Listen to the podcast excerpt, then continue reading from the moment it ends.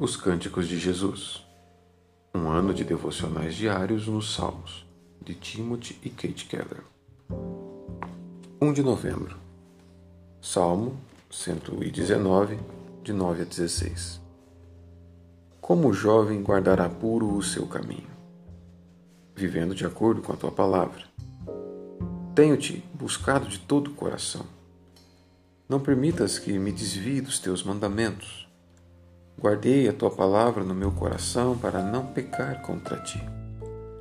Ó Senhor, tu és bendito, ensina-me os teus decretos. Com os meus lábios declaro todas as ordenanças da tua boca. Alegro-me tanto no caminho dos teus mandamentos, dos teus testemunhos, quanto em todas as riquezas. Medito em teus preceitos e observo teus caminhos Terei prazer nos teus decretos, não me esquecerei da tua palavra. A palavra. O que deveríamos fazer? Como deveríamos usar a palavra?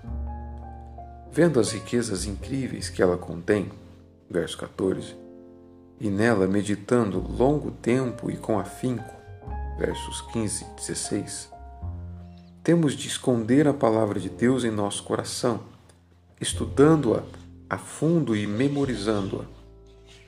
Temos de assentar as verdades das Escrituras em nossos afetos até que elas moldem nossos amores, esperanças e imaginação.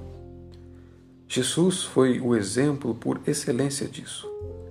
Em seus momentos mais obscuros, quando estava sendo abandonado, traído e morto, ele cita as Escrituras.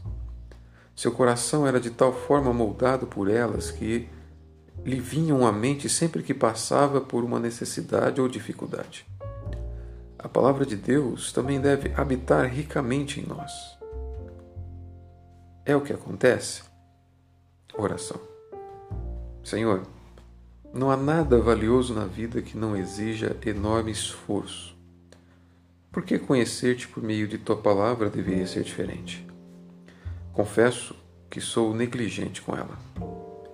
Mesmo quando a leio, ignoro a necessidade de digeri-la e aplicá-la. Ajuda-me. Amém.